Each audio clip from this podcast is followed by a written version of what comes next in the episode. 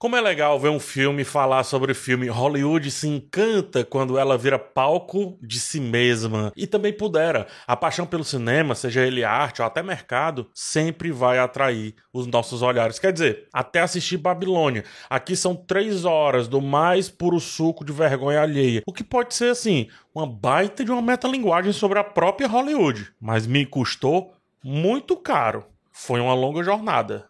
No mínimo. Babilônia, a nova empreitada de Damon Chazelle na direção e também no roteiro. Ele que já fez La La Land, Whiplash e O Primeiro Homem. Brad Pitt e Margot Robbie são os nomes mais conhecidos do elenco, que é protagonizado também por Diego Calva, além, obviamente, das várias participações especiais. E antes de continuar, peço de cara aquele like nesse vídeo, é de graça e ajuda muito o canal a continuar existindo. Peço também que se inscreva para não perder as novidades, caso você tenha, obviamente, interesse nesses assuntos. Aqui tem críticas de filmes, análise de episódio de série e uma notícia ali acolá comentada, né, colocada a minha opinião. Dito isso, vamos ao que interessa.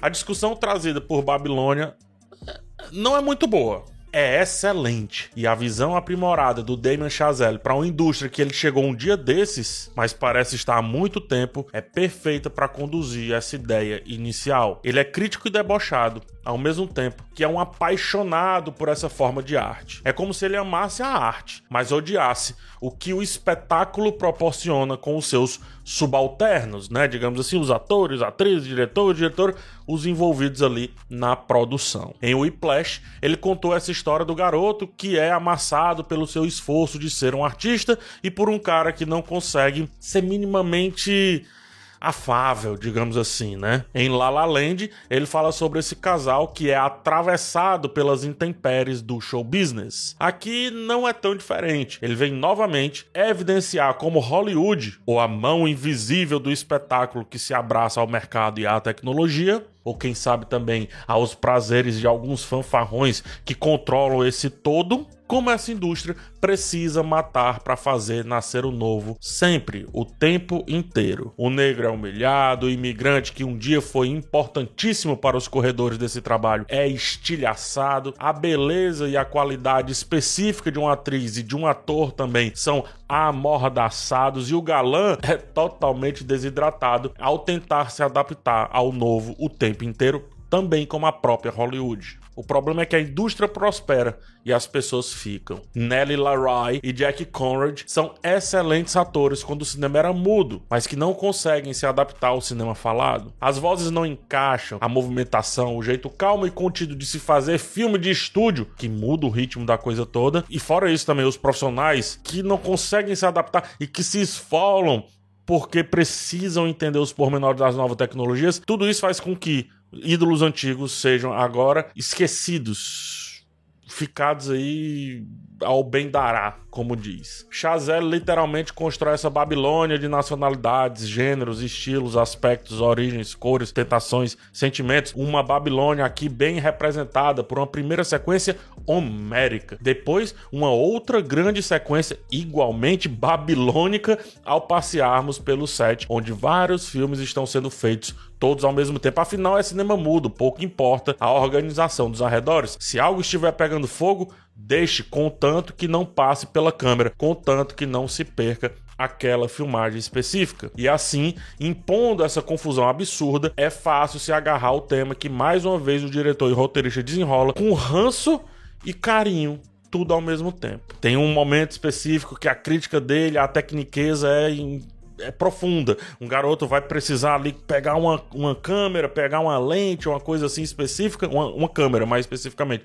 E aí ficou perguntando: essa é a versão tal ou a versão tal? E o garoto diz: cara, tanto faz. E no final, para fazer um filme, tanto faz, né? Veja só, grandes filmes que são feitos com grandes câmeras, Panavision, sei lá, IMAX, etc. E outros que são feitos com o próprio celular. Então, assim, tanto faz. E aí o Chazelle critica isso também. O problema é quando tudo isso acaba. Ou seja, quando esse, esse tipo de cinema se desfaz. E aí a Babilônia também se desfaz enquanto seus personagens vão se reconstruindo ou se destruindo dentro das suas próprias histórias. Babilônia tem essa sacada interessantíssima de se autodestruir como uma crítica a mais uma virada de era de Hollywood que torna obsoleto tudo aquilo que a levou até ali. E aqui fica a dúvida: autodestruir o seu próprio filme foi proposital ou não? A verdade é que pouco importa se quis cruzar ou chutar no gol. O fato é que o auge do filme está na sua hora e meia inicial, bem como a hora e meia final é tão tenebrosa quanto aquilo que está por trás das câmeras dos filmes. As assinaturas de Chazelle se entregam propositalmente exageradas. A virada de câmera de La La Land, que ficou clássica ao ter o seu making-off popularizado aí nas redes, é tão usada que propõe tontura ao espectador mais sensível. A fotografia nos leva para essa espiral do exagero, para a corrosão da nossa vista, para um vórtex quase sem saída. É cansativo e quando menos espero, o filme puxa totalmente o freio de mão, como quem pede para que sintamos calados todos os efeitos que foram propostos anteriormente, agora há pouco, e depois volta a mesma loucura, se concluindo em mais uma paz, como se em nenhum momento ele tivesse gritado tanto. É um filme muito bipolar, gente. é possível que grande parte de Babilônia irrite pela exorbitância de movimentos e também de transições e também de tramas dentro de tramas e diálogos jogados sem tanto propósito assim. Mas também é possível que agrade por outros diálogos engraçados, muito sarcásticos, principalmente ao pensar sobre a palidez dos bastidores do cinema, ou do cinema enquanto mercado, é bom dizer, e pelas situações absurdas que evocam aquele cinema mais de humor físico. E aí vem outro problema: é que, novamente, há o exagero, há a passada do ponto. Uma dessas cenas absurdas contém um elefante e os seus excrementos, cena da qual eu não me orgulho de ter mantido os olhos abertos e de onde talvez tenha surgido a minha ânsia de vômito que me acompanhou por grande parte desse filme. Noutra cena, por exemplo, é o próprio vômito, o protagonista aqui em questão. No fim das contas, temos um filme que tenta mostrar Hollywood em frangalhos, mesmo quando, para a audiência, parece que está tudo perfeito. Tem um plano final ali que evidencia isso perfeitamente, como que aquilo que importasse é a gargalhada ou o envolvimento da audiência. É aquela máxima: a cozinha ela pode ser terrivelmente suja, mas se a comida for boa, acredito que ninguém vai perguntar sobre o processo, só vai querer mais e mais e sempre voltar para aquele restaurante. O criador evidentemente tem ojeriza a muita coisa dessa grande indústria. A ojeriza é tão grande que ele propõe destruir o próprio filme a favor justamente desse sentimento. A deselegância da direção da segunda metade de Babilônia é a representação perfeita do que o filme ele quer debater. Pena que isso custou a própria vida do filme, custou a própria experiência de sentar e ver isso com com paz, não se tem paz em Babilônia. São três longas horas de uma montanha russa lotada de vergonha alheia desse filme que se insulta para quem sabe fazer caber a sua própria crítica. Eu demorei a entender a proposta.